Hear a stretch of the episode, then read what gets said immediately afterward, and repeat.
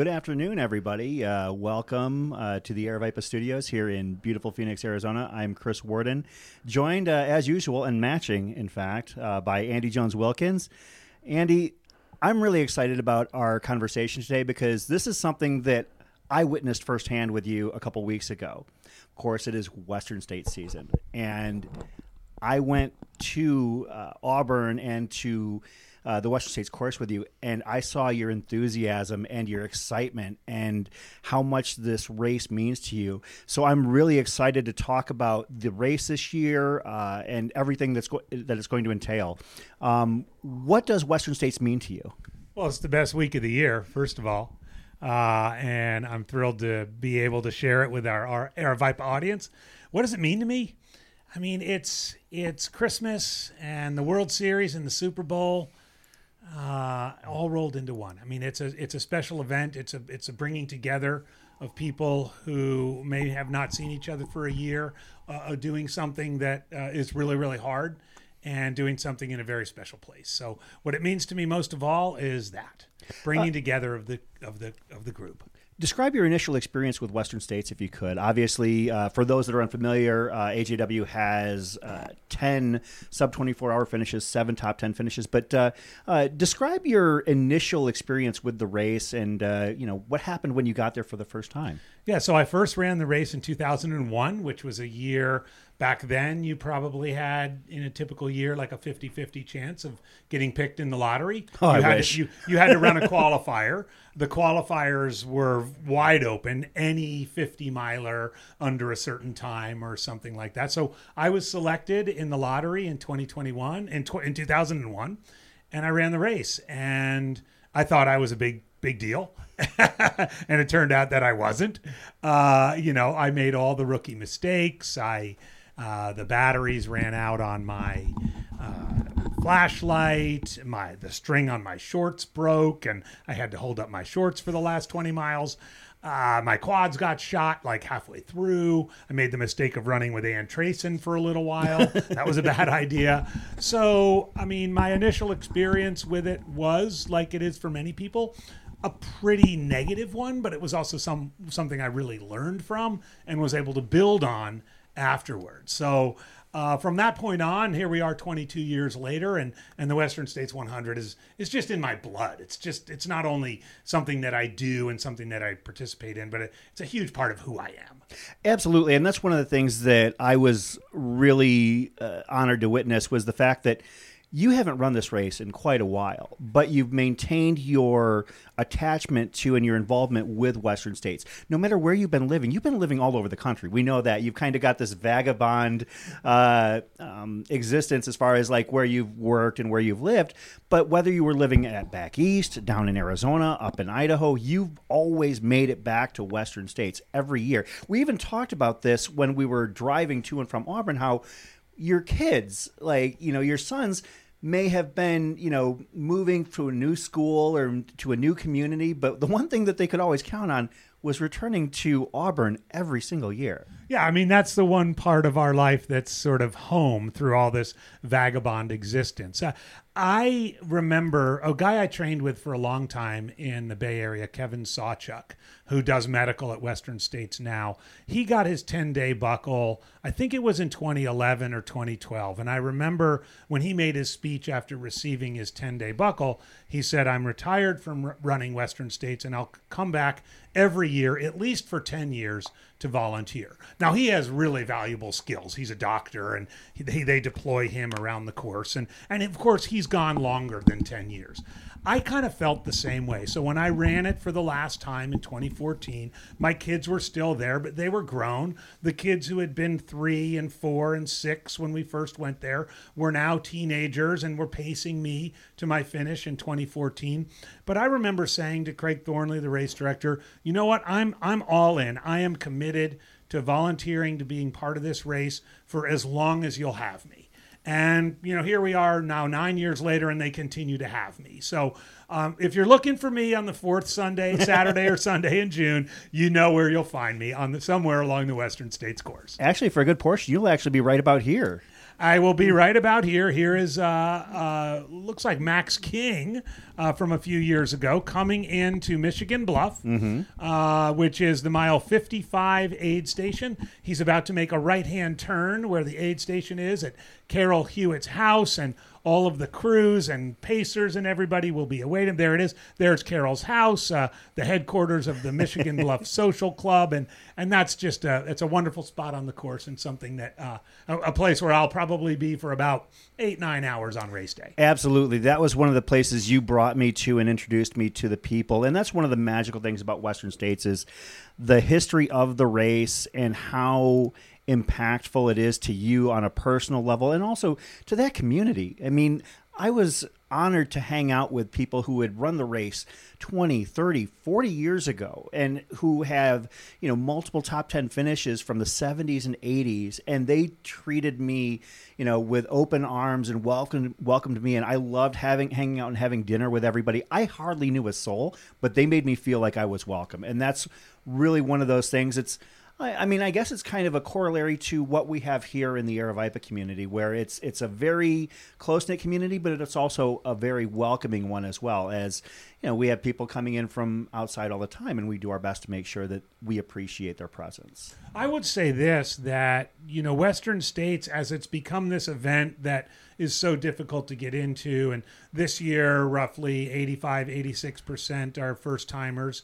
The way the veterans can continue to give back and be a presence in the event is at places like Michigan Bluff and in, in, in places like uh, pacing and crewing runners or or working as volunteers or or just being part of the event. And and you see it happening in, in a in a smaller scale with Aravaipa but uh, just recently last October with the 20th anniversary of the Javelina 100 and bringing back Jerry Kilgariff, one of the founders. I mean, Western States has a 30 year head start on Javelina, but nonetheless, there's there's that richness and that feeling of community. And and if you can provide an opportunity for athletes and runners and participants to continue to be involved and continue to be honored after their running and their competitive years are over, it's likely that you'll continue to have them part of the event. That's certainly what's driving me to wake up at four o'clock tomorrow morning and, and drive right up there to Auburn because you know it's something I just get this this flutter in my heart every year around this time, the mid midweek before the race, and and uh, and I just can't wait to get up there and, and be with my people. So I, I hope everybody at some point, whether they run the race, go to Memorial Day training camp, pace a runner, crew a runner, gets to feel that Western States magic because there are times that Western States suffers from a little bit of um, of uh, you know uh, attention fatigue and and people wonder why it's such a big deal and why there's so much hype around it. And I would just encourage people before they weigh in on that to go check it out and be part of it. There's all kinds of ways to be part of it, and once you've done that. I think you'll understand. Absolutely, and and as somebody who attended uh, training camp for the first time, I was blown away by you know the atmosphere. And to be honest, as somebody who's not attended the race, frankly, I'm okay with not attending the race until I actually get into the race because it sounds like there's a lot going on, a lot of moving parts, and uh, you know a little bit of chaos. I mean, obviously, you know, whenever you've got a large race such as this, a point to point heading, basically following down a single road where you know uh, you've got 380 or so runners with their crew and pacers heading, you know, following the action. I'm going to stay clear of it unless I'm working or running at this race. I, I don't really feel like, at least until I run it, eventually, hopefully. Uh, I don't really feel like I want to be an in person spectator. I'm cool with like hanging back and seeing what they do on the live stream. Like that's one of the great things about Western states is that uh, through the efforts of the race and Billy Yang, that they're able to actually bring it to us, uh, you know, around the world, and and they deal with uh, some difficulties in terms of logistics that we don't deal with with a lot of our races here. So that's one of the things that I would like to give kudos to them about is the fact that the first half of that race, there's really not a lot of cell coverage. There's not Right. a lot of ability to get, uh, you know, fresh, uh, active shots on the course. So you're kind of at the mercy of, of you know, what you can get in terms of, you know, of signal out there. Yeah. So I'll offer a different perspective too. I, I completely understand why you might not want to attend the race as a spectator until you actually run it. if you flip that and think about my point of view, I I never attended it as a spectator until after I'd run it 10 times. I had no idea, for example, how difficult it was for my crew to get to some of these aid stations. I had no idea how long folks had to wait for the shuttle to come to pick them up or the hike into uh, Pointed Rocks aid station or something like that. There's something that the runners, the runners are so insulated from some of the reality of Western states that I think everybody, everybody who runs it should see the other side. I mean, when I think of the weekend I'm going into this weekend, I mean, I'm going to be working parking at Robinson Flat, a really, really important job. Yeah. Not a whole lot of glamour around it, but you know what? If the parking system goes awry and the Forest Service gets upset, you know, that could be mean bad news for the race. So, uh, so there are roles for all kinds of people in all kinds of ways to make sure that that race goes off without a hitch. So, I think it's, I think you're making the right move. Coming to Memorial Day training camp was was fantastic to have you there. I mean, it was so much fun to see your reaction to just seeing the trail for the first time and and all of the place names. You know, there's so many place names at It's Western States. ground. You know, No Hands Bridge and Rucky Chucky and Michigan Bluff and Swinging Bridge and you know when you can put put a name to the face, so to speak, there's something kind of special about it. Absolutely. We talked about that, you know, very uh, uh, distinctly at Robie Point, especially. That was one of my favorites was that you had stories stacked on top of stories about experiences, not only for yourself, but for other runners as well. You know, talking about, you know, the the last time you finished in the top 10 and how it basically came down to seconds, you know, on the track and everything like that. Um, I guess that's, that's probably a good way to pivot. Um, the Western States course, uh, a lot of people might not understand like what makes it so difficult because when you see the the base numbers in the elevation profile 17,000 feet is a fair amount of climb but it's not like an extremely daunting I mean when you talk about other 100 milers you know you you know there's 20,000 30,000 or more feet of climb at Western States it's 17,000 feet or so and a net downhill of what 5,000 feet I believe Yeah. So 22,000 down, Yes. 17 up, give or take. so why is it so difficult Well, you've got to be a downhiller, first of all. I mean, you, just do the math. You're starting at around 6,000 and you're finishing at around a 1,000. Mm-hmm. So just, and, and there's a bunch of stuff in, in the middle there. So, first of all, you've got to be ready for the downhills. Second of all, you've got to be ready for the way that race kind of gets in your head. I mean, maybe you've been trying your whole life to get in. Maybe you've got a golden ticket and you're favored to win. Maybe you're somewhere in between. Maybe all you want to do is get a golden hour finish. Whatever it is, that race sort of becomes larger than life. It's it's sort of like if you were to imagine standing on the first tee. You're a golfer and you're standing on the first tee at St Andrews, and and all of a sudden there's a bunch of people watching. You know, are you going to hit it straight down the middle, or are you going to jack it into the you know into the ocean? So there's a little bit of jacking it into the ocean that happens in Western states. So that has an impact on people. But the other thing is, it just it is a race that wears you down in a kind of relentless way. You know, years ago, Joe Joe Uhan wrote a wonderful uh, two part essay in iRunFar called "The Western States Killing Machine," and what he talked about was how it's not like it doesn't just kick you in the face like something like Hard Rock or UTMB, but it wears you down. You think, oh, this is easy. This is a nice gentle descent, and then there's a few climbs. I'll give you a perfect section for that. Everybody gets to Forest Hill and thinks, oh, I'm at mile 62. At mile 78, I'm going to be down at the river. I'm basically just running downhill to the river. Mm-hmm. But for about a five mile section in there between Cal 1 and Cal 2, yes, you're net going down to the river.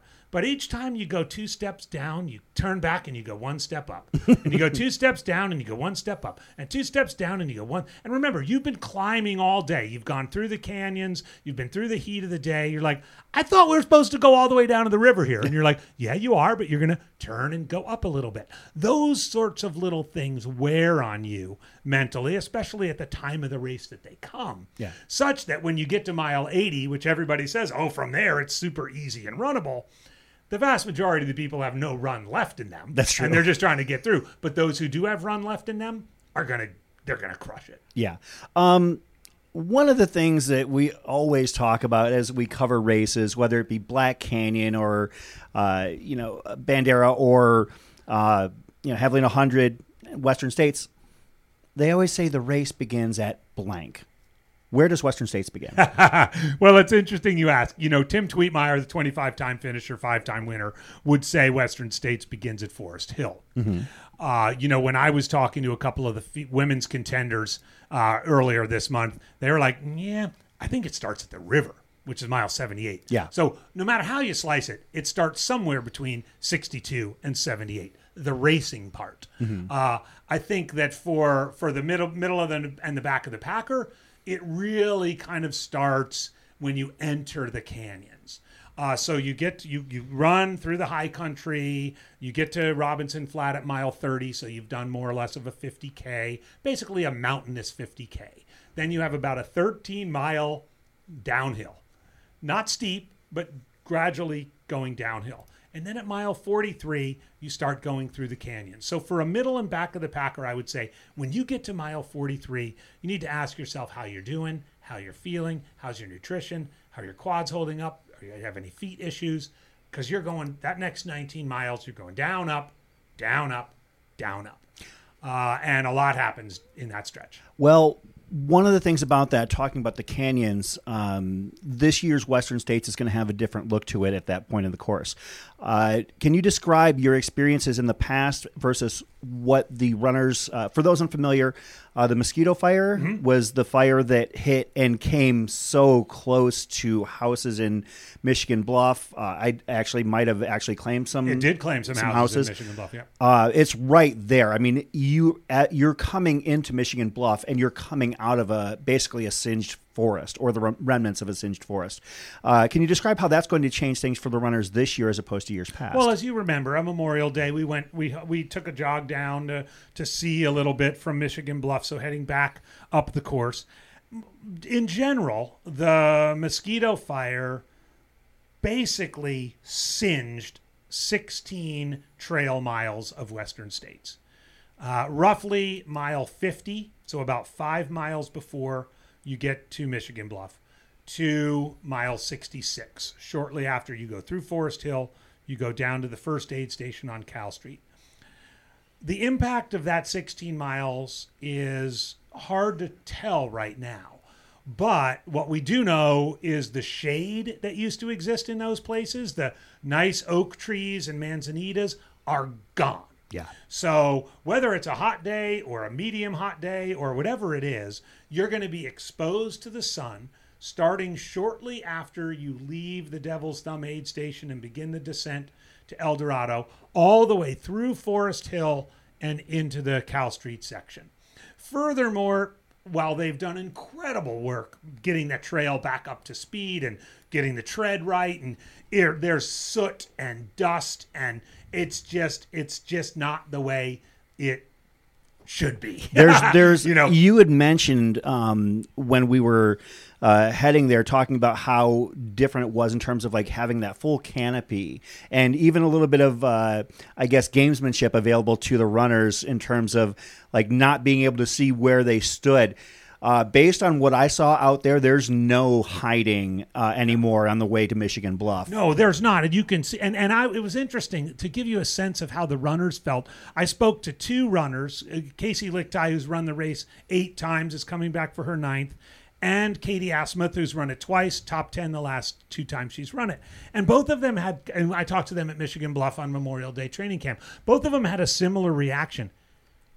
It's kind of depressing down there I can understand that. and and that's kind of an interesting you know here they are running with all their friends having this great time but when you think about being 52 miles into a 100 miler and potentially feeling like oh this is kind of depressing one wonders what kind of impact that might have on a run.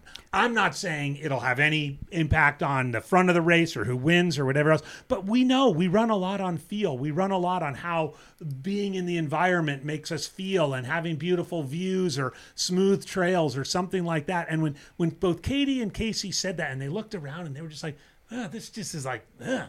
Um, it'll be interesting to see how that affects the front of the field, but also everybody else. You know, it's like all of a sudden you're in this place that's kind of like a wasteland. Yeah, and and that's one of the things that's kind of a, a just unfor- it's an unfortunate fact of running out here in the western United States.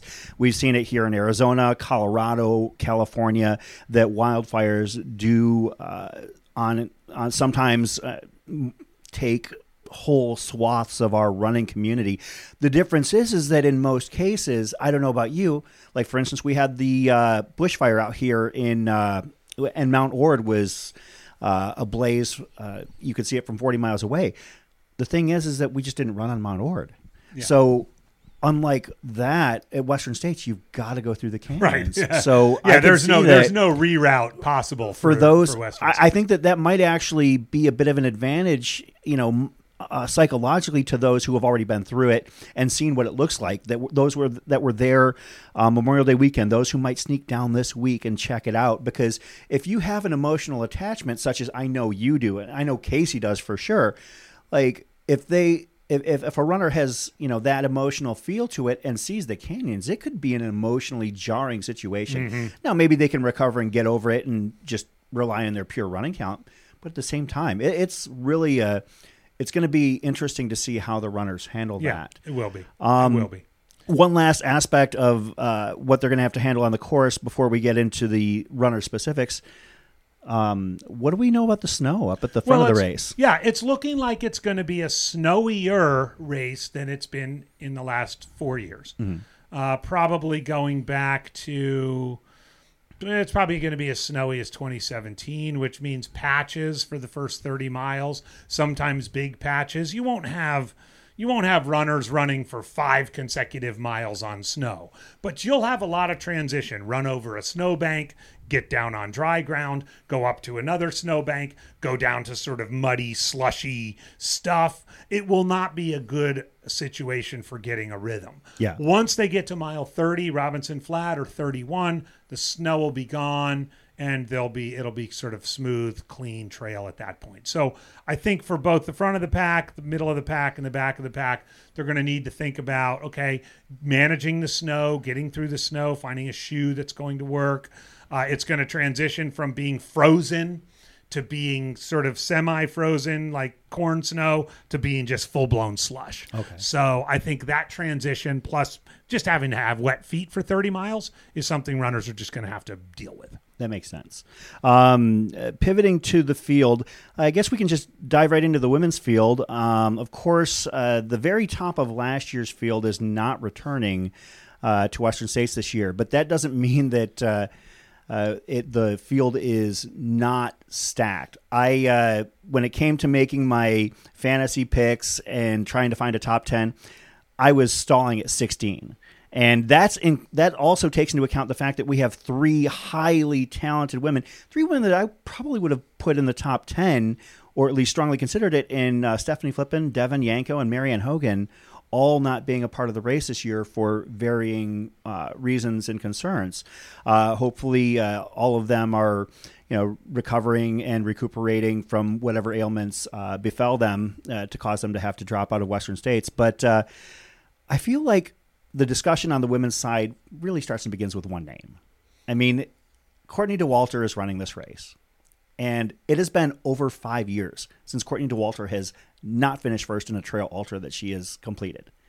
That's an absolutely staggering thing. Yeah. Like it's literally been like one DNF at Hard Rock, and other than that, five years she's been untouchable, and she's won some of these races by large margins.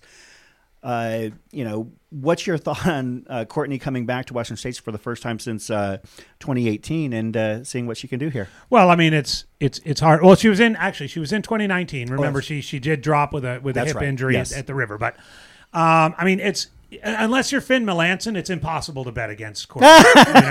uh, and so, any race Courtney's in, you know, you gotta you gotta you gotta pick her to win. Yeah. and and I'm definitely picking her to win. Um, she is focused. She's not thinking about Hard Rock. She Hard Rock will be there when when you know when she finishes this. She wants to run this race hard. She wants to win it. You know, she she doesn't usually think about course records, but uh, but she's she's running it to win it, and uh, and she have to be the prohibitive fair, favorite. Uh, you cannot ignore, however, Katie Schide. Yeah. Uh, you know, yes, a mountain runner, someone who's an American living in Europe. I mean, I talked to her coach, Jason Koop, a couple of months ago, and he had to convince her that, you know, you know, you don't get to run with poles at Western States. like she does everything with poles over there. Yeah. Right. But there's two runners who were not in the race last year who I think could either of them could could win the race.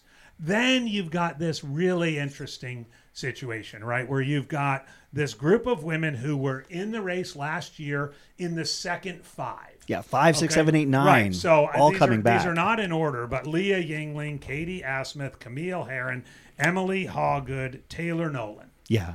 Okay, they were five through ten. Now, if you look at the history of the race, oftentimes women and men who finish in the six, seven, eight learn their stripes and come back. To, I mean, I'll never forget when Timothy Olson finished sixth in 2011 and won the race in a course record in 2012. So I would not, I would not fall asleep on any of those. Uh, of of Leah, Katie, Emily, Taylor, and Camille Yeah. as runners who did the race last year, conducted themselves well, and ran an amazing race. Then you have you have Courtney and Katie, uh, and then dropped out. But I saw you put her pretty high on your picks. Uh, she dropped out, I believe, last year, but is a strong runner and came back guns a blazing at Black Canyon to get her golden ticket, and that's Keely Henninger. Yeah. and I have to imagine that Keely wants this bad. So in the in the you know uh, in the have never run it before but are really talented, you have Katie Schide. Yeah. You have have run it before but didn't run it last year or didn't finish it last year. You have Courtney and Katie and Courtney and uh, and Keely, and then you have last year's uh, you know five through ten. So right there. You've got an incredible group. And then I know where you're smiling about.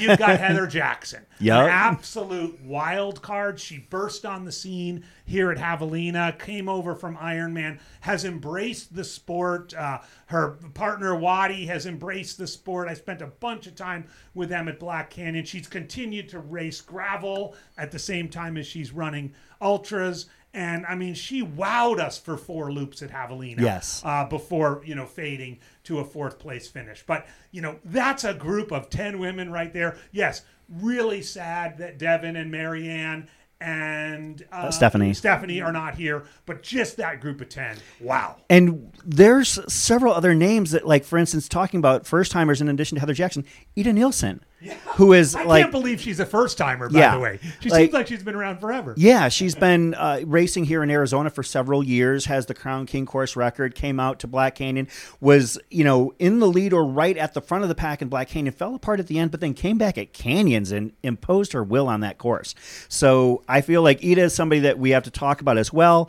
Um, Megan Morgan, you know, who finished third at Black Canyon. Uh, I mean, we've got some. Nicole Bitter is a name we haven't even hit I can't believe we just didn't mention Nicole Bitter. uh, She's got five- the most Western States finishes of this group. Yeah, four or five top ten finishes. I mean, another amazing athlete. I saw Nicole out there on uh, on uh, Memorial Day weekend doing her homework.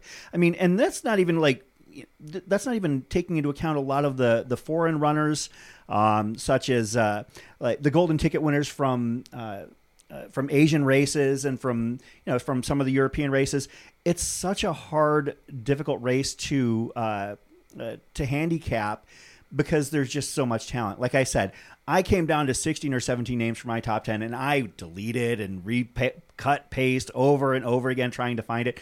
And I can see that, like, I know for a fact I've got one name, um, you know, uh, omitted from my top 10 that that is way high on yours. So I guess we can just dive right into it in terms of the women's field. Um, uh, what you got? Uh, Well, a couple of thoughts, I Oh, guess. sure. I want to say first on. I think the as has been the case in the last several years, I think the women are going to race smart. So if you go back to 2019, Courtney uh, went off the front, uh, and there was really a chase pack as far back as half an hour with Claire Gallagher, Brittany Peterson, a few others. And once Courtney dropped, it really became kind of a pack race. I don't know if Courtney will do that again. I it's 4 years later. She might go off the front. She might have a few chasers with her. Um, but I think it will be much more of a tactical race in large part because of this first 30 miles. yes. So let's talk about Camille for a second. In terms of Ross foot speed, right? If this was a dry, clean course, you would be hard pressed not to pick Camille for a podium spot, if not for the win. But she's had enough tough time with the technical stuff with the snow. I mean, I remember when she dropped out in 2017 at Red Star Ridge, Yeah. mile 16. She had fallen three times. I think even had fallen on her face at one point. Like it had been rough. She is the first to admit she's not like dialing in this like sloppy technical stuff. Yeah. I think if Cam- Camille makes it through that first 30 and she's in range, it's game on. Yeah. What what Courtney and Katie and the rest of these top five, the second five from last year do through there will do a lot to determine uh, how this plays out. You asked where the race starts. I think for the women's race, it is definitely not going to start until the river crossing. Okay. I think you've got. I mean, the Emilys and the Leahs and the and the Taylors. Uh, and the Katie Asmuths, they're going to be smart in the high country, and they're going to be, be even smarter through the burn through the, through the burn scar. Yeah. But they, they get to Cal 2 and they know the river crossing is coming. They know there's a couple hours till the cool of night and it's going to be game on. So I I think more than most years that I've watched this race, there's a real chance that the winner could come from a chase pack if there's any faltering up front with uh, with Courtney, Katie, or Camille. Yeah, I mean, you know, there's, you know, that's what it comes down to. I think that we both agree. I mean, you know, I don't think it would be, you know, busting open any surprises in terms of who we think is the likely, the prohibitive favorite in this race. But it's obviously it has happened before where Courtney was not able to finish the race, and then it is game on, Yeah. and then it's you know anybody's race, and if it's not Courtney, it could genuinely be one of fourteen or fifteen people Yeah. if they have the great day, and that's one of the things about Camille that I look at is that if Camille's having a great day, she's arguably unbeatable. But the course is not going to be playing in her favor. So I think that we both have her, you know, potentially having a successful day, depending on your version of success. She might not call it successful because I know how badly she wants to win this race. But I think that she is going to have potentially a strong showing. At least Yeah. that's All right. You know. So here's my top 10. You Sure, ready? yeah. I'll, I'll jump right in. All right. Courtney Dauwalter, number Okay. one. Katie Schide. Keely Henninger. So there's your podium. Camille. Camille Fourth. Fourth. Really? Uh, The snow keeps melting. It's not going to be hot. Who knows? I mean, she may have a lot of dirt to run on. Leah Yingling, perhaps one of the smartest runners out there, fifth. Katie Asmuth, sixth. Emily Hawgood, seventh. Heather Jackson, eighth. Taylor Nolan, ninth. And I've got to pull the emotional heartstrings and go with Kaci Lickteig, tenth. We've got about six or seven names in common. We've got a couple that uh, we we wildly vary on, though. Um, I'm just going to start out by night by saying that Katie Schide is not in my top ten, which is uh, I you know I have another question later on. It's uh, which which pick might you regret? That's probably the one that I might regret. Um, number one, I've got Courtney. Uh, number two, I've got Keely Henninger. Number three, Camille Herron. Although I have to hedge on Camille, like I feel like it's either going to be this or this. We just don't know until, like you said, as the snow keeps melting, it plays to her strengths. Disclaimer: three of each of our picks are probably going to drop. That's that's that's Trail Carnage. That's how it works. Um, number four, I've got Kaci. It seems like Kaci is healthy, and we've been like maybe just kind of taking it for granted because she hasn't had like that wow result recently. But you know, I mean, for not having a wow result, she still finished fourth at Javelina 100. You know, and still finished you know strong at Black Canyon. It's like she's still out there kicking butt and taking names. And just- she knows the course better than any of these on our list, except possibly Nicole Bitter. So Yeah, yeah. absolutely. Um, number five, I've got Leah Yingling. Um, number six, Heather Jackson. Number seven, I've got Riley Brady. Now, Riley came out to Javelina 100 and posted a sub 15 hour race there. And I have no doubt that Riley, if they're ready to rock and roll, I saw them out at uh, the the training camp, getting the miles in. I have no doubt that Riley has the foot speed to finish in the top ten. I had I had them in that in that sort of eleven to 14 Mm-hmm. area too. I saw Riley also at the training camp. Great attitude, running with the group, taking in the course. It was a tough call. I as I think most viewers and listeners know, I tend to, you know, t- tie goes to the experience. That's and I think this second, this second five from last year, they're so smart. There's so much experience. Riley ended up sort of 12th, 13th on my depth chart, but I wouldn't Yeah. be at all surprised to see them slide into 6th, 7th. Uh, number eight, I've got Emily Hawgood. Emily, I didn't realize how great of a year she had last year. Like between Western States and UTMB, it's like, you know, how can and only 28. So, you know, I wouldn't be surprised to see Emily finish in you know higher than eighth. Number nine, I've got a bit of a dark horse, uh, Mandy Holmes. So Mandy Holmes, this is her fourth or fifth time running Western States, and she's had a mixed bag here. I believe her best finish was 14th a few years ago. But I've also watched Mandy run, and she's a. If you're talking about a race where somebody has to be patient, uh, Mandy's going to be right there for it because we've seen her at Desert Solstice the last couple of years, not be among the first two or three women to hit the hundred mile mark, but when 24 hours is you know elapsed on the track at Central High School, Mandy's like second, third, fourth, and also has a, a national team spot.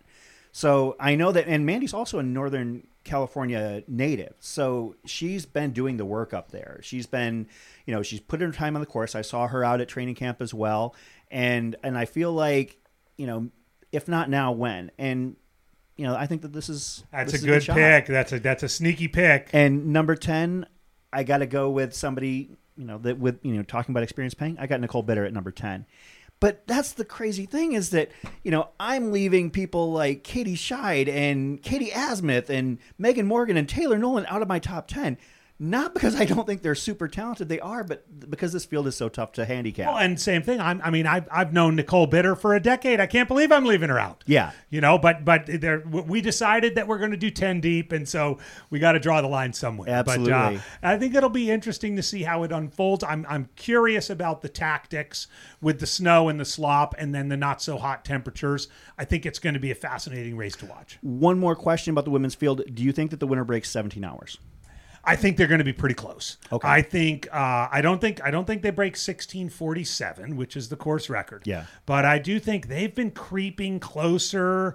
You know, Ruth Croft was in 17, 10, 11, something like that. I think they're pretty close. If it's not, if they don't break 17 to win this thing, you've got to be well below 1730. So the record on the women's side is just such a fascinating thing to me. 1647. Uh, how did that happen, and why has it been so untouchable for a decade? Well, first of all, 2012 was an extraordinarily cool year. So right now we're looking at uh, 2023 having a high of 80 degrees in Auburn, which would be the a tie for the fourth coolest. Okay. 2012 was a high of 71 in Auburn. Wow. It actually rained in Robinson Flat. It rained on race day. That combined with virtually no snow made uh, Ellie Greenwood and Timothy Olson's course records. Timothy Olson's course record has since been beaten, but the time, I mean, I think there were something like 146 silver buckles that year. Oh, wow. It was just an incredibly fast year. For- uh, one I regret I still didn't get to run. I had battling a knee injury and I had to take that year off. For frame of reference, the average number of silver buckles or sub 24 hour finishes is roughly about 100, give or Yeah, take. yeah, it would be 100 would be a little tiny bit above average, but Okay. uh, I think they're going to exceed 100 this year.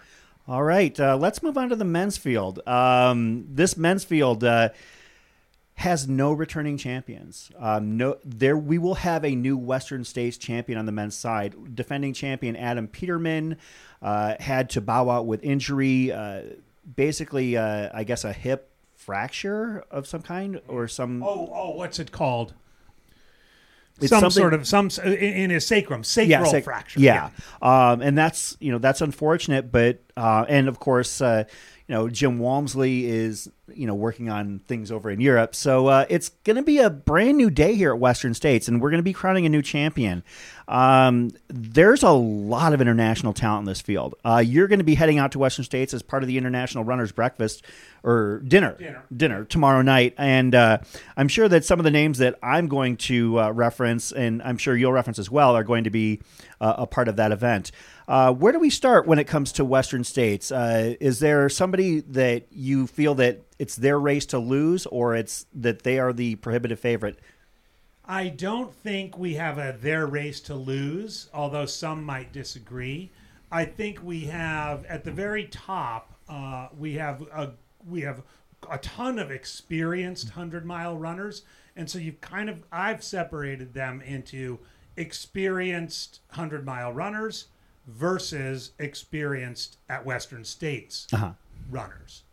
Um, and so in that first group, uh, you know, I think topping that list is Dakota Jones, who, you know, first qualified for Western States, I think in 2010 or 2011, and, and t- for a variety of reasons turned down the spot. And, and this year, finally, uh, at Javelina, where he broke the course record and was the only person to go An under- insane run. under 13 hours is the is certainly you know last year was uh, second in ultra runner of the year voting basically on the on the grounds of you know hard rock and javelina so in the not run it before but is a stud uh, you've got dakota jones at the top of the list next is cole watson one Yeah. got his golden ticket at uh, Canyons is a local guy, has hundred mile experience, not at Western States. No, Cole Cole didn't.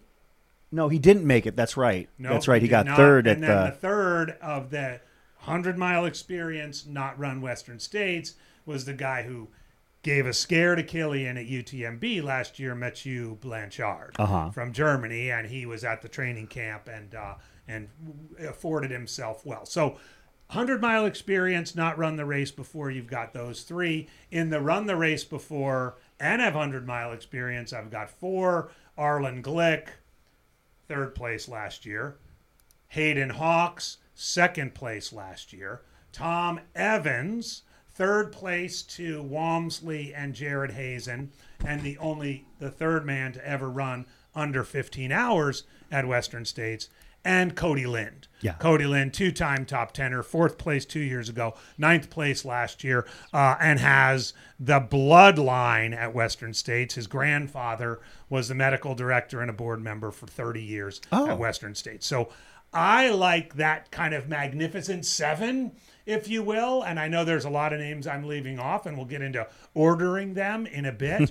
but I think the winner is coming from one of those seven. Okay, that's fair. Um, some of the names that uh, that you didn't address that I'd like to bring up. Um, uh, a couple of these international runners. I've been doing a little bit of research on uh, some of the uh, runners who gained golden tickets uh, across the across the uh, globe. Uh, in Thailand, um, one of them is uh, Jiaju Zhao, and another one is Kanhua Luo. I, are you familiar with either of them? Say the first one again. Uh, Jiaju Zhao. Jiaju Zhao. Yes. He, uh, I got, I saw his Strava splits. He did a little training camp with Jason Koop. Okay. The week after the Memorial Day training camp. And he basically beat Walmsley's training run splits through the canyons. he finished Uh, so, second. I mean, he finished second at Canyon's 100 mile, 41 minutes ahead of Canyon Woodward. Yeah. Like, I mean, you're talking about a guy with with some speed to burn. Only 28, you know. So that's one of those names I came across. Another one was uh, the Kanhua Luo, um, who uh, beat Debo at the uh, Marin 50 mile. So, I mean, again, beat it by a minute, but you know, another you know highly talented international runner. Another international runner that uh, we didn't even bring up is Ludovic Pommeret. I know. He- and he doesn't seem to age, but he was he was in the top. S- top six. Top six yeah, last year, yeah. Top six. Um, you know, we've got other golden ticket winners such as uh, um, J.P. Giblin, Daniel Jones, uh, Anthony Costales. Uh, you know, who came out here at Black Canyon, and I don't know what it was, but it seems like he was running angry that day. like it looked like he was feeling a little bit disrespected, perhaps, or maybe a little bit overlooked. And boy, he did not. Uh, Come away uh, from Black Canyon disappointed because he Well, and, and a note a note on Costales, uh, probably the fastest marathoner in the course uh, in Uh-huh. the race. I think Tom Evans has a 106 half or 103 half, but Costales has like a one a two two thirteen marathon or something. Wow. But he beat Tom. I mean, Tom Evans getting a lot of attention as the guy to beat in this race this year. Costales beat him and beat him pretty handily Mm-hmm. out here at Black Canyon. And Black Canyon, by the way, in many ways mirrors a lot of the elevation change of Western States, a little bit of the trail surface. So don't go to sleep on on uh, Costales or or even you know Bandera's winner Jeff Colt. Yeah. Uh, another international runner I wanted to bring up is uh, Jiasheng Shen. Uh, this is another individual with uh, um, finished first at the Eiger 101K last year, 40 minutes ahead of Pau Capell. Like that's impressive, and also um, finished fourth at CCC last year. Only five minutes more than Hayden Hawk's previous course record. Now, CCC last year was an extremely fast race. Uh, if the fourth place finisher was only five minutes behind Hayden Hawk's course record, but it shows that uh, you know he's capable of you know throwing down some fast times as well. Uh, originally from Kunming, which I know Kunming is like 6,500 feet elevation. I don't know if he lives there or trains there regularly, but uh, you know, probably having grown up in elevation, you know, probably doesn't hurt. And I, I think your, I think this discussion right here is an excellent example of the continued globalization of our sport, and the- Absolutely. and both the wisdom and experience of the Western states organizers to to broaden the golden ticket opportunities for runners, to broaden uh, both the distances that they can run and the ways in which that they can that they can qualify. Uh, I, I think it adds a, an element of excitement to the race that uh, we haven't seen before. I think that that's actually uh, an entire podcast in and of itself. I mean, one of the cool things about being at training camp this year and hanging out in Forest Hill at that little diner and grabbing our coffee, and all of a sudden it's tweeted by the race who's the you know golden ticket races are, and all of a sudden the the cafe is a buzz, and Craig Thornley walks in and he's kind of just like checking to see what the response is on on social media. That was super cool to kind of be at ground zero for. You know the big announcement. Needless to say, his phone blew up that day. Oh, I believe it. Yeah, I mean, he was right next to us in line when it was all going down, so it was cool to witness. Um, I guess uh, I'm just going to jump right into my top ten, and then uh, we'll just I hear from first. yours. I went first before, so you should go first. All right, um, my number one, I've got Tom Evans. A sub 15 at Western States has only been achieved by a handful of people, and he's the only one here that's done it. And I've seen him at Black Canyon. It almost looked like he was just kind of having fun out there, you know. And so he and, and finished second. I mean, that's that's pretty darn talented. So I think that Tom Evans is going to win. I've got Arlen Glick in second. Love Arlen. He's immensely talented and like he's I he's always on the podium. I don't think he's ever actually not been on a podium for a 100 miler and he's run a lot of them in a short period of time. Mm-hmm. So I've got Arlen second.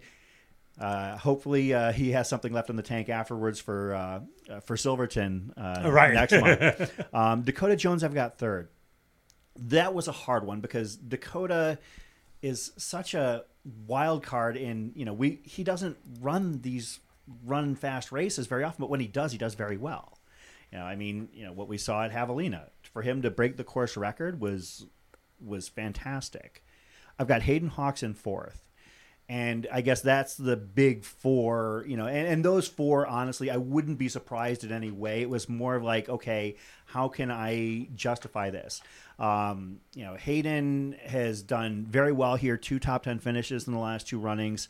There's no doubt that he's got the talent to finish first. It's just basically, I got to pick somebody. Uh, number five, I'm going to get a little bit crazy here. Um, I'm picking Ryan Montgomery.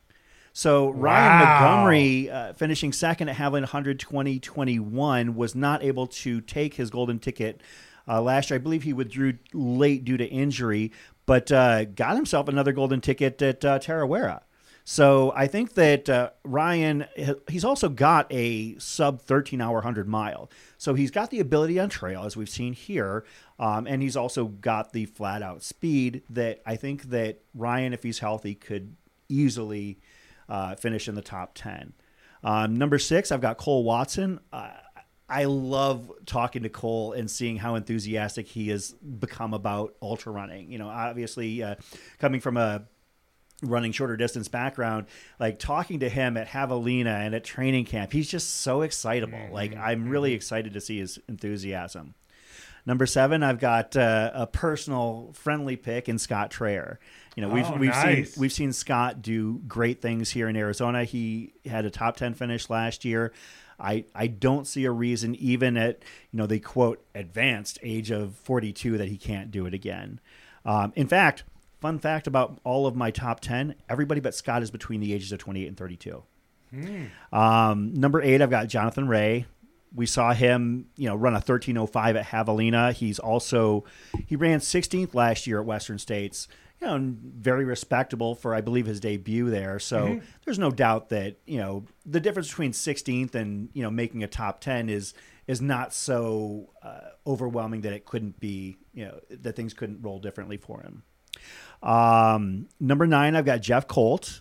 Um, I have a feeling that if uh, I didn't, uh, that we would probably hear about it from Jeff Colt on social media. So, but no, I think that that Jeff uh, has uh, proven. I mean, he finished 11th last year, and you know that's got to be the most frustrating Oh finish gosh, yeah. in the entirety It's like of Western fourth in the States. Olympics. Yeah, Yeah. yeah, So I think that Jeff Colt will be finishing ninth, and then tenth. I've got uh, one of our international runners, Jiasheng Shen. And again, you know, seeing that he dropped 40 minutes on Pau Capell and you know was able to run CCC fairly close to what Hayden Hawks ran it, guy's got talent. So even though I literally have never seen him run, there's no doubt that the talent is there to fin- potentially be a top 10 finisher. That's great. Yeah. That's great. Well, we have the same top four in different order. Okay. Uh, so my magnificent seven remains intact, uh, but I have Arlen Glick winning. I have Arlen Glick. Uh, he has done his homework. He came here last year. He has self-proclaimed eats hundred milers for breakfast. Spent two and a half weeks out in uh, Northern California on the course. I think the the knock on him that how can a guy from Ohio win Western States? I think will he will be uh, he'll be the this year's Mike Morton when Mike came from Virginia and won in 1997. Uh, Dakota Jones in second. Uh, I think Dakota is just primed. He's not going to waste his opportunity to be here. He is uh, he's fun loving. He doesn't take it as seriously as he did ten years ago. Uh, I think he's got a real good shot at uh, chasing Arlen down, possibly, uh, but certainly keeping Arlen honest. Third place, Hayden Hawks. Uh, I really like Hayden, and uh, I know you know he went from ninth to second. Peterman's not back. Uh, but uh, I see Hayden in third, and then Tom Evans in fourth. So our top four are the same, just a little uh, mixed around there. And then I do have Cole Watson in fifth, Mathieu Blanchard. I just can't ignore chasing Kilian down at UTMB in sixth, and then my sentimental favorite uh, of Cody Lind in seventh. So I take that I take that magnificent seven, right? Arlen, Dakota, Hayden, Tom, Mathieu, uh, oh, sorry, Cole, Mathieu, and Cody.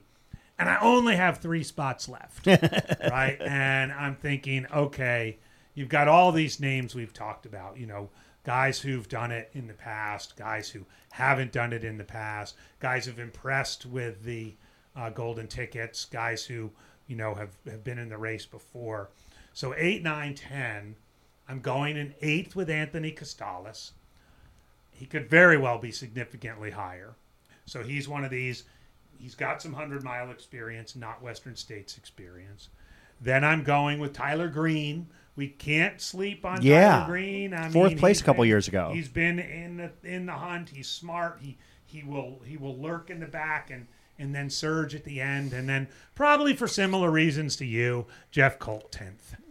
You know, I, and, and, and, and you know what? The- to be honest, if Jeff and Scott Traer are battling back and forth at 10th and 11th, I mean, that could be a race within a race worth following on the live stream Yeah. because it could definitely happen. Yeah, and and again, you know, going through our our picks, you know, we left off some extremely talented runners. We didn't even mention J.P. Giblin, Right. you know, who you know won a golden ticket this year. Janusz Kowalczyk, who won golden ticket at, Black, Canyon, And ran great. Yeah, uh, Rod Farvard, uh, Adam Merry, like these are super talented runners that neither one of us picked in our top 10 but again wouldn't surprise us probably in the least if they happen to sneak into the back half of the top 10 as well so those are our picks um, i posted mine on the free trail fantasy shout out to free trail for uh, offering this uh, opportunity for those of us uh, to embarrass ourselves with our picks and to keep them there for all uh,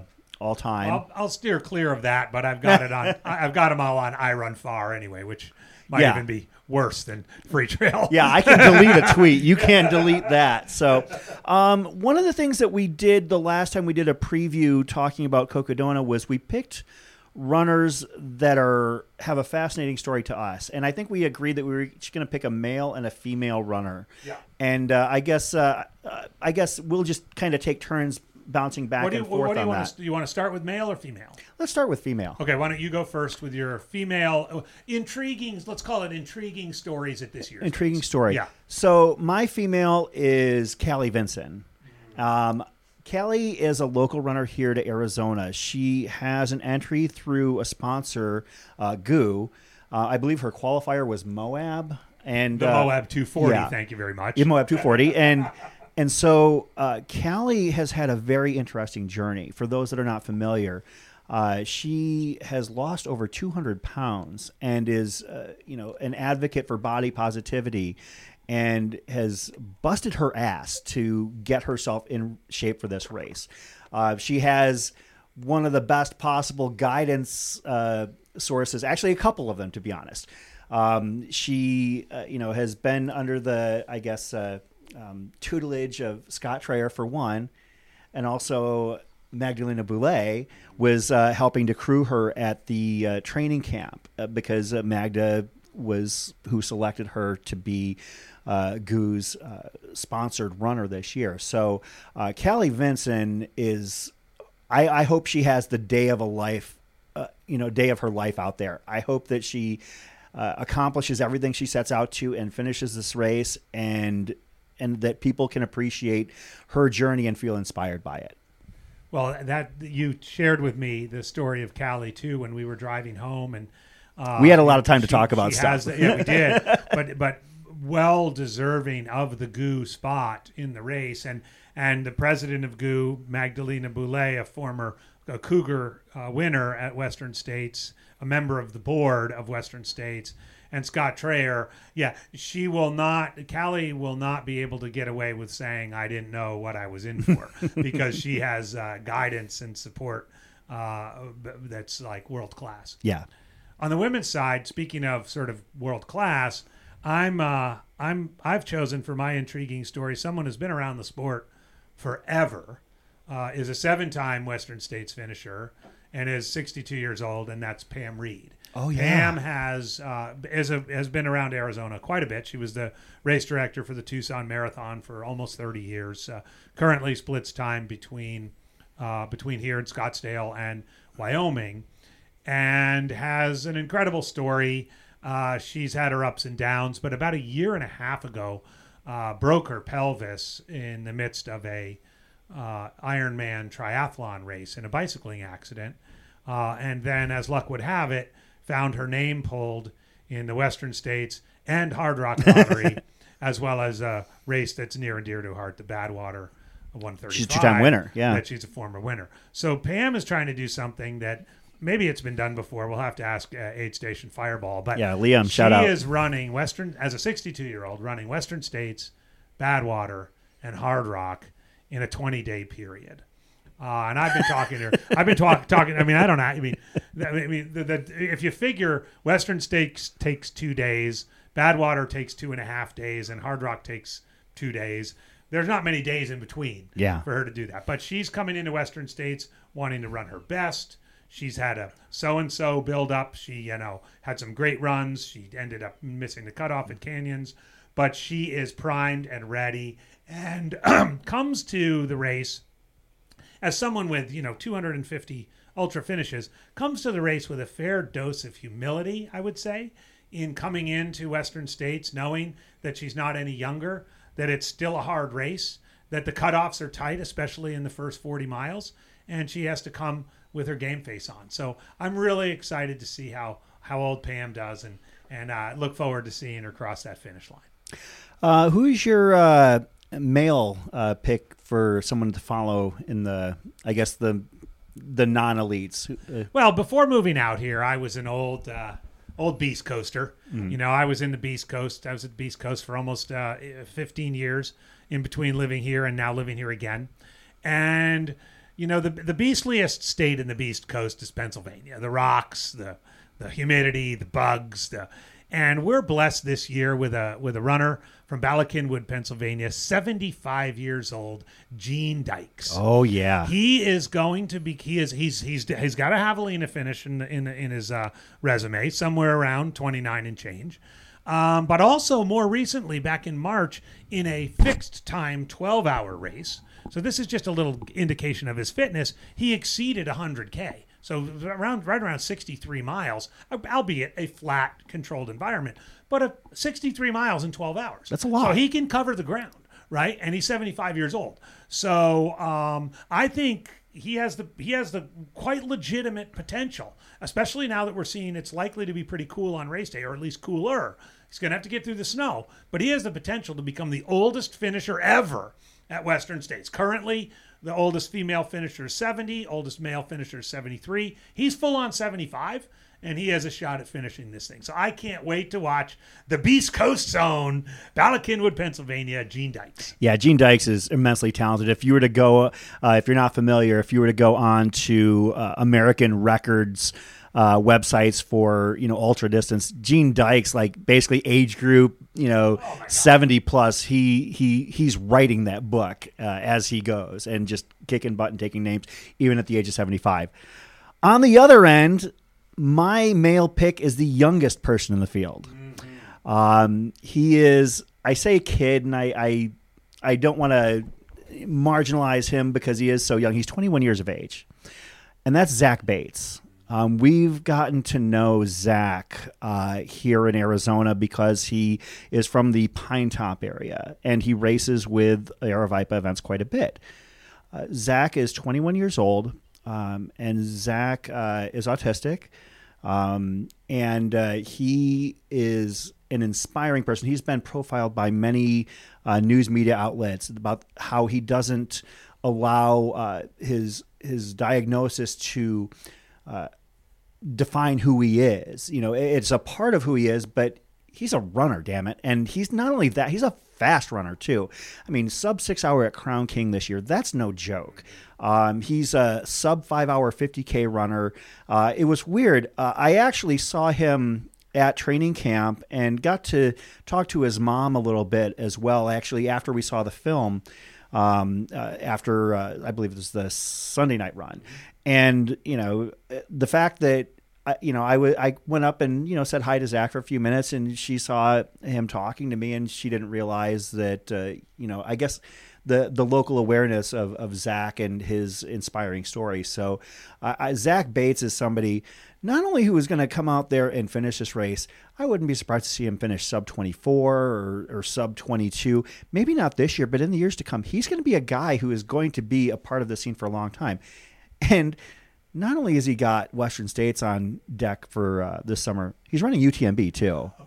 So he's got a heck of a year coming up ahead of him. At the ripe old age of 21, made it in on one ticket, and uh, I got to say, I'm really excited to see what Zach Bates does in this race. Wow, that is a fantastic story, and and I remember seeing him at the camp too. He was he was obviously taking it in, studying the course, taking his time at the aid station, you know, realizing the undertaking he was about to you know take on.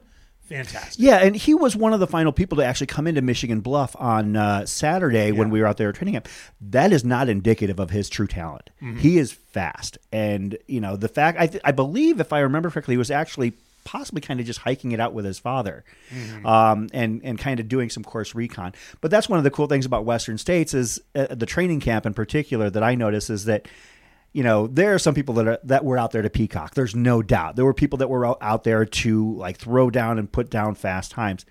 And then, you know, for instance, you know, what was it like 45 minutes to an hour after the leaders came into Rucky Chucky, along come uh, Arlen Glick and Annie Hughes, like hanging out. I mean, talk about like super talented runners that are just kind of meandering through the through the course and ha- you know having a fun day of it. You know, uh, so for those that haven't run Western States and want to experience it, go and check out the the Memorial Day weekend. It's uh, as they say, one of the best values in trail oh running. Gosh, yeah. Basically 50 $55 a day, and you get, you know, bus shuttle from you know where you need to get to whether it be to the start or you know you start and then you you know run to the finish and they bus you back. But you also get a lunch out of it. And it's also an opportunity. If you're a fanboy or a fangirl of this sport man you Mm-hmm. you're not going to get an opportunity to have you know FaceTime with elite runners like you will uh, at uh, at training camp where it's a much more casual environment than perhaps any other in a- in a- opportunity in a, laid back place. You, you get the full full Western States aid station treatment. I mean,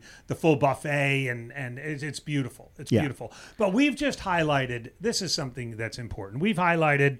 You know, 20 plus runners on the elite side, highlighted four stories that we're interested in following. But the truth of the matter is, there are 380 stories that are Yes. going to unfold uh, in just four days on Saturday.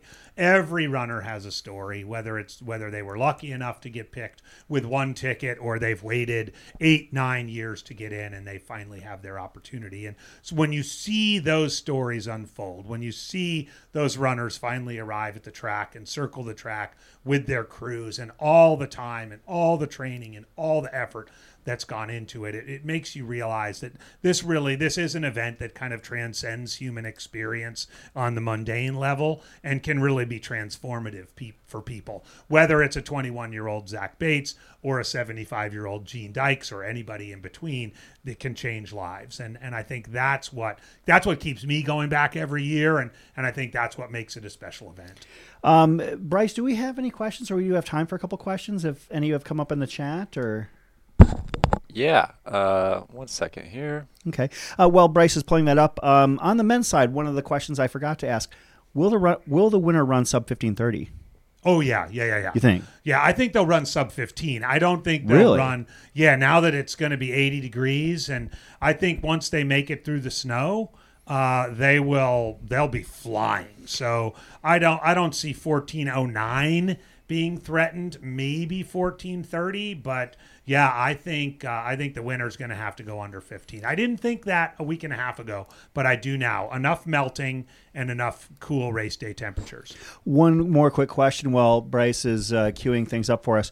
Um, the coverage of Western states. I've had discussions with some people who are uh, have been covering these races for a long time, and it seems like every elite and some sub elites seem to have like a film crew and uh, and a posse and uh, you know, and a whole like entourage even um, every time they stop. Uh, you know, is is this something that is good for the sport long term, or do you think that there's a little bit of a saturation point that we might be hitting it uh, as uh, time goes on? Good question.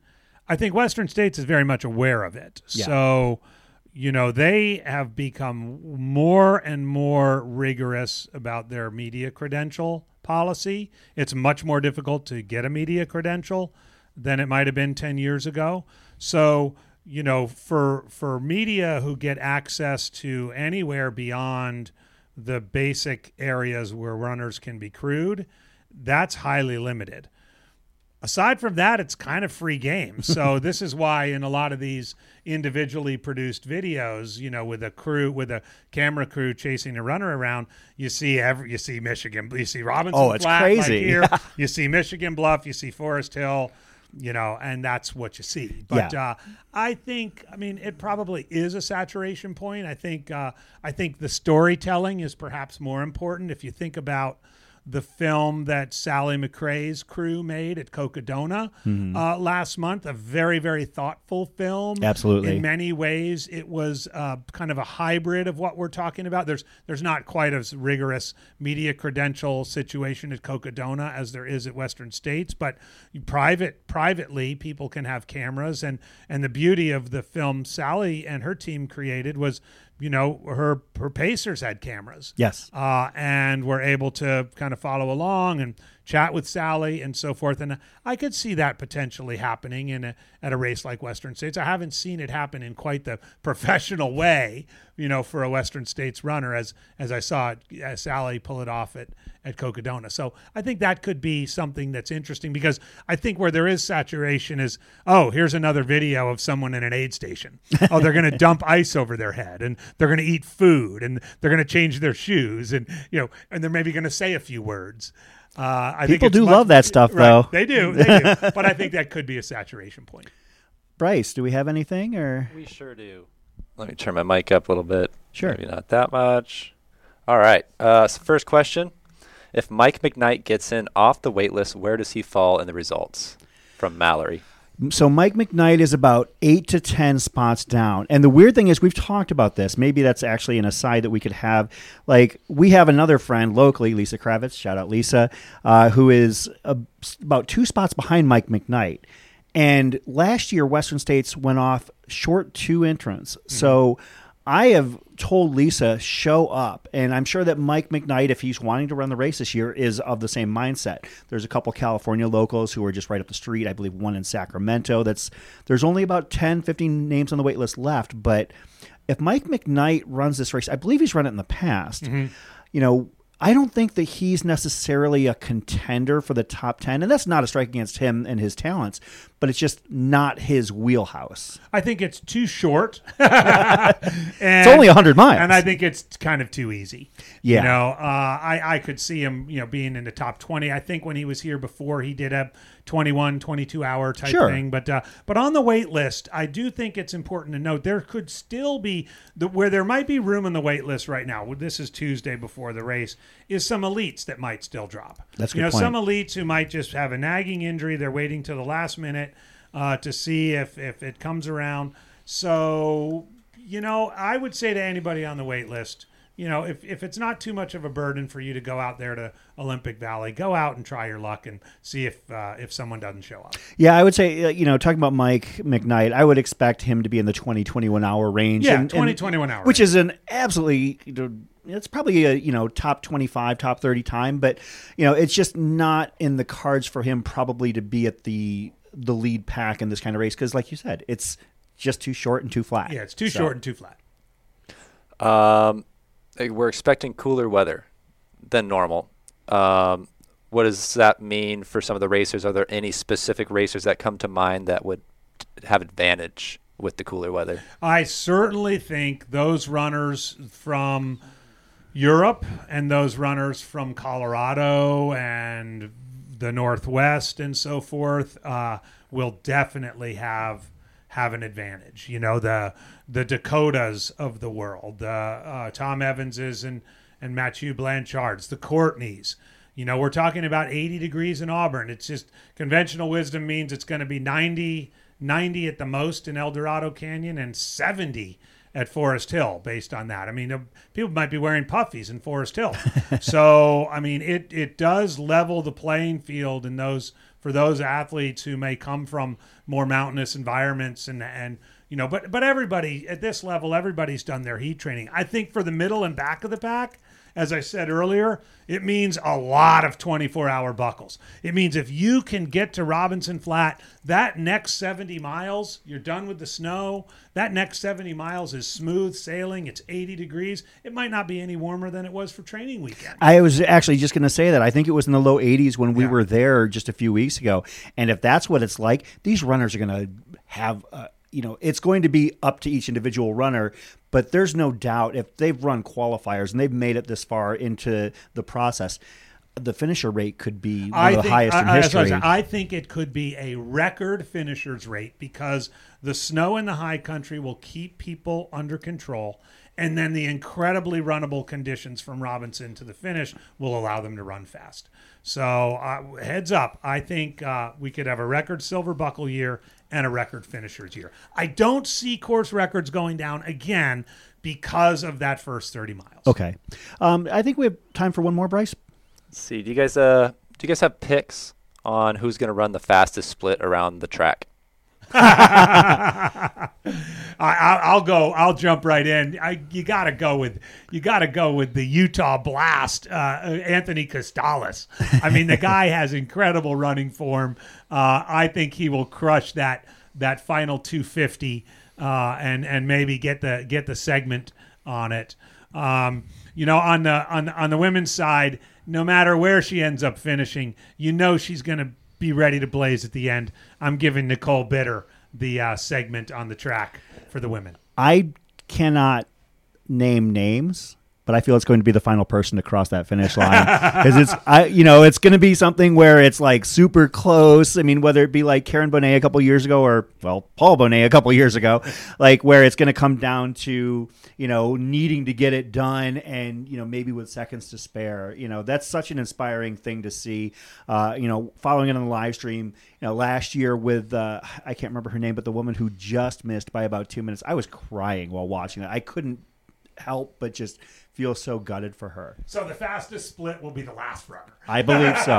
I think that that's a. That's a, a kind of a hot take, but uh, it's what I've got.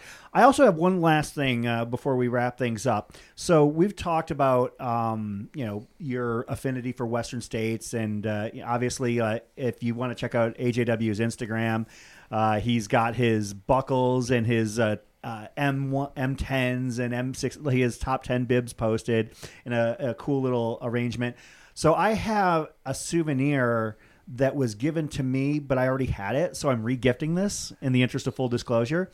But it's something that we talked about briefly. But uh, so this is Oh the gosh, Coconino Cowboys Jamboree poster from 2018, autographed by all the original Coconino Cowboys. and I am gifting Very this to you. Uh, as you can put it as part of your Western States memorabilia and memories collection. It was uh, a limited edition throw in from uh, Chris Thornley at Squirrels Nut Butter. If you made like a certain size order, then and you actually got a uh, an autographed Squirrels Nut Butter uh, stick. Like the the the case was autographed by all the Cowboys as well, but I don't think that anybody would want that regifted to them. Thank you very much. no I will, problem. uh, I'll hang it in my podcast studio. Yeah, just a little, just a little piece of history that I thought was, uh, you know, from a a lot, a fun Chris. time and fun That's era. fantastic. So, uh, I guess that about wraps it up for us here. Um, AJW, always a pleasure. I love talking. I mean, we do this off the air in the interest of like being completely transparent. AJW and I are talking races and running all the time, whether it be while we're road tripping or whether we're in a you know our group text with our friend Matt Feldake, and you know, and, and so we are. You know, this is just another opportunity for us to do something we love doing, anyways. So, Well, thanks a lot for having me on, and uh, I can't wait to get in the car tomorrow morning and get up there. So it's going to be a great weekend. It's the best week of the year. So for everybody absolutely. running, have a great race. For everybody following along, enjoy and uh, let's enjoy this triumph of the human spirit. All right. Thank you very much, everybody. Uh, have a good week. Uh, be sure care, to tune everybody. in. Yeah. Bye bye.